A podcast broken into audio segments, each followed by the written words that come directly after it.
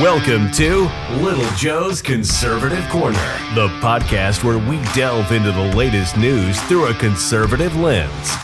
In each episode, Little Joe sifts through the top headlines and news articles, offering insightful commentary and analysis from a right leaning perspective. Whether it's politics, culture, or current events, this show explores the issues that matter most to conservative listeners. Get ready, get ready to cut through the noise and get to the heart of what's really going on in the world today. Let's get started. Welcome to Little Joe's Conservative Corner.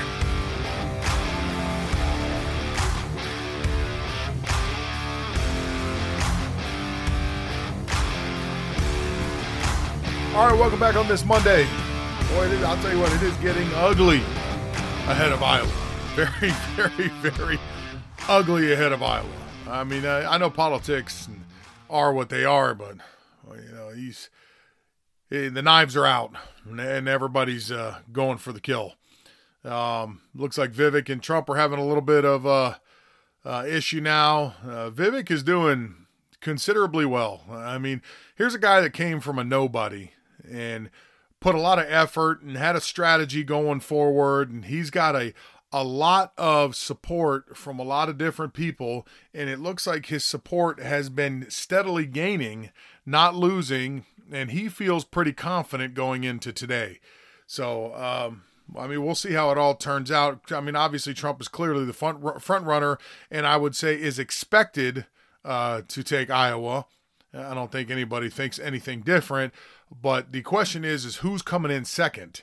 If Vivek pulls off a big upset and he comes in un, uh, um, under Trump, uh, then Haley and DeSantis really got to reevaluate their campaign strategy or uh, really think do they want to continue on? Should they just drop out and then offer their support to whoever that they think would be uh, best suited for the presidency? But it is certainly getting ugly. I can tell you that I was reading a few different uh, polls this weekend about why people like Donald Trump. Why Trump over the rest of the candidates? A lot of what I've been saying was in there, but uh, mainly it's because of his um, personality. Uh, people, they look to people with strength, uh, people that are straight shooters. They like that about him. They like that he is that way. Um, another reason why people say that they like Trump is because he's already gotten a job done. His policies are better for your working class American, so they um, you know, they they throw their support at him. The Center for Square Voters Voice roll, a poll uh, of about 2,500 plus likely voters conducted uh, in conjunction with the Noble Predictive Insights shows Trump supporters among the highest uh, Republican voters making less than $50,000 a year and those without college degrees. Um, he's he's pretty much dominating. Trump holds a commanding lead over the GOP candidates. Among those likely voters, 61% of them picked Trump, uh, 12% picked DeSantis, 13% picked Haley, and 7% picked um, Ramaswamy. With uh, Chris Christie, even though he dropped out, uh, he had a paltry 2%. Uh, among voters with a household income of less than $50,000, Trump's support reached a high of 70%. With voters making between $50 and $100,000, the uh, former president had about a 58% support. Uh, and that figure dropped to 51% for those with household incomes above $100,000. Uh, no matter what income level it was at, Trump had more support than all of his GOP rivals combined. I mean, he's he's just doing that well. That's why unless for some unforeseen reason he is knocked out of the race. I mean, I, it looks like from uh, you know all the indicators are pointing to Trump. It looks like he's going to be the guy. Uh, voters without a college degree back Trump at a 68 to 48 percent for those with college degrees. Uh, so yeah, I don't know if that's what that's truly saying or what it's not saying. Um, it was a pretty good uh, uh poll as well as some of the insights into why people maybe vote that way versus why they don't, why they support Trump and why they don't. And as I said, a lot of people, it's about his persona. It's the fact that he's a straight shooter. He don't take no crap. Uh, he portrays a strong male. They like that. as well as his policies. Everybody knows that under Trump's policies, things were much better than they are today. You know, people have uh, looked back just a short four years ago, or prior to COVID, uh, and you look at your life then, and you probably had a lot of extra cash floating around. Things didn't cost as much. You were able to uh, enjoy dining out. You were able to go take some trips. There were things you were able to do then that you're not able to do today. You know, you'd probably go in and fill your car up or your truck up, and you know it's fifty bucks uh, as opposed to seventy five or eighty dollars today. I mean, there was just a lot of positives there and a lot less negatives. Uh, the Cole College degree thing, just because you are college educated does not mean that you are smarter than the person next to you. All it means is that you have uh, a higher ed- education in a particular field. So if you're going to talk about that particular field, then yes, you would probably have a lot more information on that particular subject than somebody else just off the street. You know, for example, if you're a uh, geologist, okay, you're going to know a lot more about geology than potentially the guy standing next to you. I mean, uh, it doesn't mean that in all aspects of life that somebody with a college degree is so much smarter than everybody else. So I hate to burst your bubble if you're going to college. it doesn't mean that you're smarter than the average person. I mean, it does mean that you are smarter in a particular field or on a particular subject than probably most walking around that have uh, not studied on those courses on those uh, subjects. But uh, in general, it doesn't make you a smarter person because I know a lot of college educated people that are pretty stupid to be to, be 100% honest with you uh, they have literally no common sense and things that you would think man you're college educated dude. How, how, how did you miss that one? Uh, they just don't pick up on yeah and then no, it's not a cheap shot at people that go to college. You want to go to college go to college. Uh, but certainly don't feel like you're so much better than everybody else because you went to college. That's all i'm saying uh, on to my next subject. Uh, well, we're going to see tomorrow should be pretty interesting. I'm obviously not going to record anything until after Iowa or tonight. I'm recording ahead of time. Uh, so tonight will be interesting uh, until after uh, everything is complete and we have a clear winner. That's when I will uh, do my recording for this. It should be interesting. You know, like I said, the knives are out and Ramaswamy is definitely rising in Iowa and you know, we could see something pretty shocking Monday night. So we'll have to wait and see.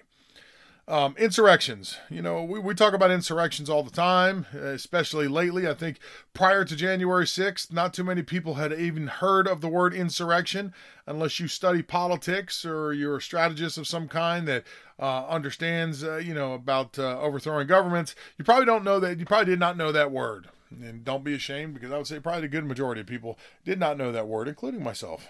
Um, but the the as far as insurrection goes, the White House was evacuated uh, on Saturday night as anti-Israel protesters and rioters gathered outside of it, uh, with some causing damage to the security fence and even throwing items at police officers. The protesters were chanting ceasefire and free, free, free Palestine uh, and waved Palestinian flags. Yemen, uh, Yemen, Yemen, make us proud. Turn another ship around was also chanted during the protest, which took place only hours after the attacks uh, were conducted against the Houthis in Yemen. According to the U.S. Secret Service, several fences outside the White House were broken and workers and media were relocated as a consequence of these protesters' actions.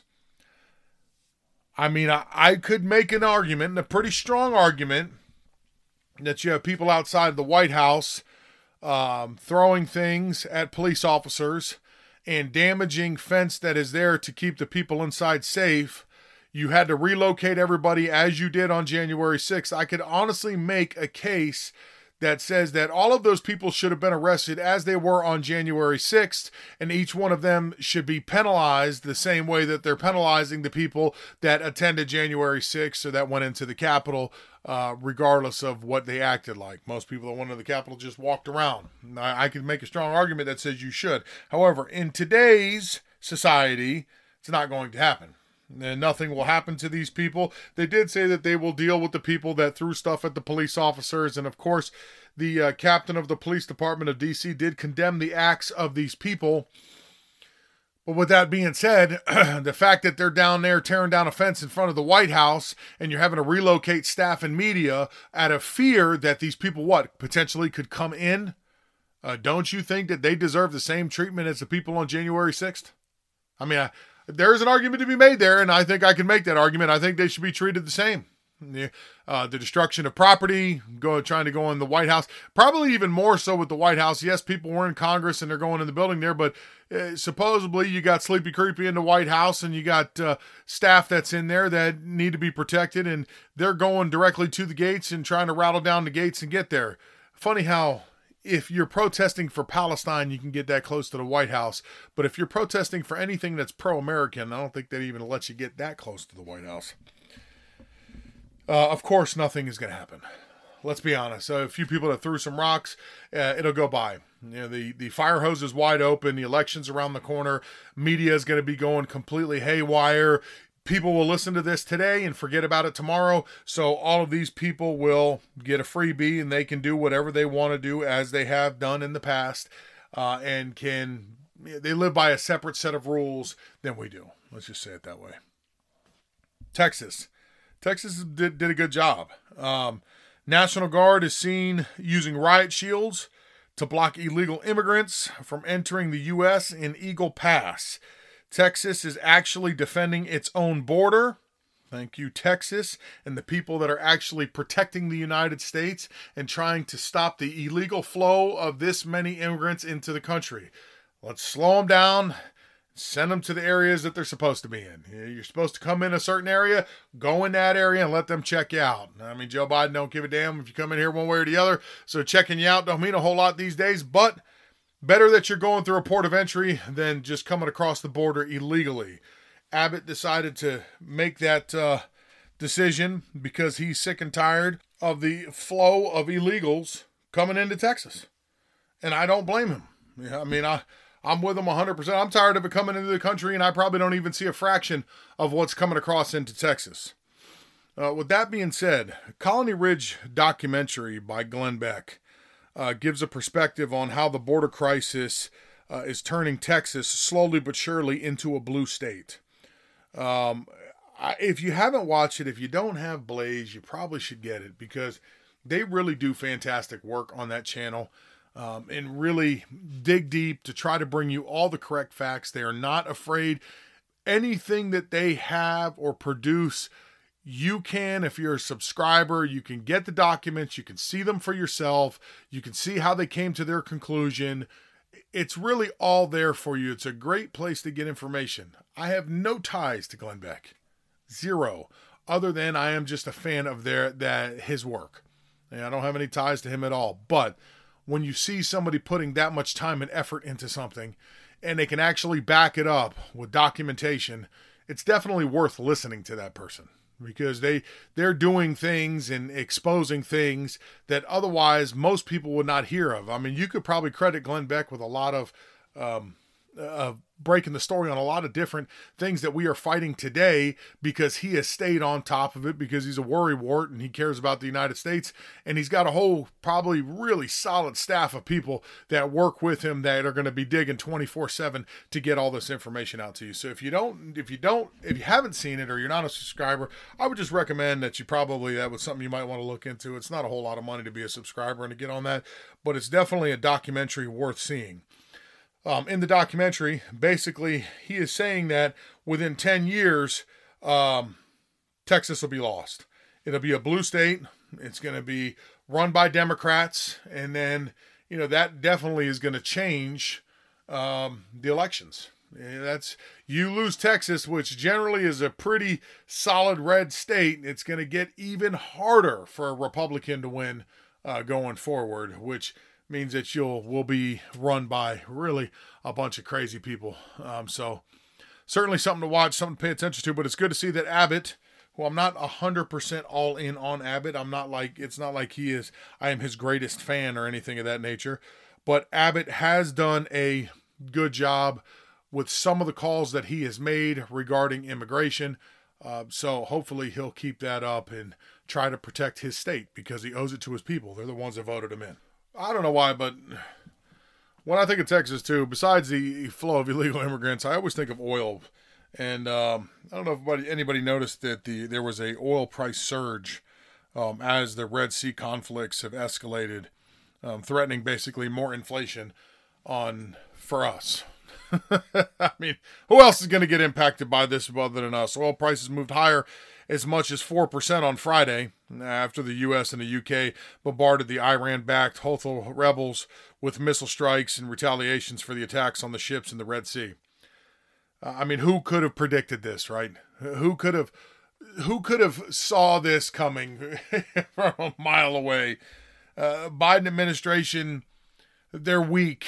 I mean, when we are being attacked, and whether it be drone attacks or they're attacking our drones, or when there is any form of an attack on the United States at all, any any of our military, this is not about loss of life. If there is an attack on us in any way, shape, or form, it's always going to come when leadership is weak. And right now, we don't got any leadership. Weak is uh weak is an understatement. We don't even have anybody in the White House. You got a puppet up there that does nothing, that knows nothing. Nobody's scared of this guy. Nobody takes this guy serious. Uh, just as we know, they know he's corrupt as hell. You know, he's on the take. Yeah, they're definitely not going to fear him. The you'd probably more likely thing would be that they would bribe him if they needed something done to turn a blind eye so they could do whatever they wanted to do. Because if it involves money, I'm sure Joe's there. He's ready to collect his paycheck, regardless of who's getting hurt in the process. And I'm getting a little off uh, off topic here. The price of Brent crude, the global benchmark, spiked to over $80 a barrel to its highest price of the year before retreating to around $79 by mid-morning in the uh, in New York at around 10:30 a.m. Brent was up by around 2%. The price of the West Texas Intermediate crude, the U.S. benchmark, rose above $75 a barrel by mid morning. That price was up around 1.9% to $73.35. Natural gas also rose sharply by mid morning, and the price of natural gas was up 4.7% after the initial rise of nearly 8%. Uh, I say mid morning, but mid morning is um, Friday. So this this all happened on uh, Friday. This is just uh, some of the notes that I took down. The prices could actually go a lot higher, depending on um, what happens in the Red Sea. Uh, if the Allied attacks were unsuccessful in destroying the Houthi uh, weapons, then oil tankers would need to go around Africa. Then up, you know, you'd have up to about 80 million barrels would be locked in transit, and that would send prices up as much as five to ten dollars per barrel. So you pretty much know what that means for us. If the Red Sea's conflict should stay, um, it could increase uh, in producer price and add to inflation in January. So I, December, notably, things dropped just slightly. You know, we had just a slight drop in December. Uh, and you probably saw that in your gas. Yeah, I would say that most people saw that gas tapered off just slightly. And I'm sure your prices at home to warm your homes and everything tapered off just slightly. Maybe they didn't, depending on where you live at. But uh, for the most part, you should have seen a very slight tapering off. Uh, it was a little less than half a percent. Uh, but potentially with this, uh, there could be a 1.2% uh, increase in your in gasoline and in your energy going forward because of this conflict that Joe Biden has allowed through weak leadership. Is really, hey, you know, just like in just like in your workplace, right? In your workplace, if the job's not getting done, who do they go to? They don't go to the workers. They don't go to the low guys on the totem pole. They go straight to the boss. You're not doing your job. These guys aren't doing their job because you're not doing your job. You're to be the you're supposed to be the one directing everybody in here. You're supposed to be the one delegating the work. They're not doing their job. That's your fault. Well, Joe Biden, the same thing applies because you're not doing your job.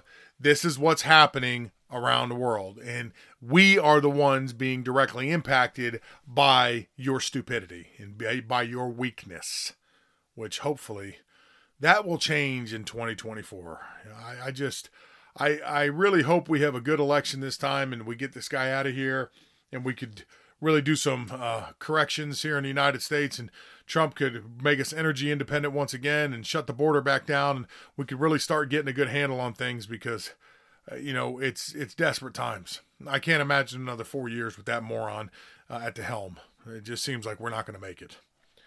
So, that being said, tomorrow it's going to be late night recording. Sometimes things can get a little crazy late night. I might be saying some wild things. You never know. Uh, but that'll do it for me today. Uh, we will do it tomorrow, and uh, it should be interesting. We'll see what happens in Iowa.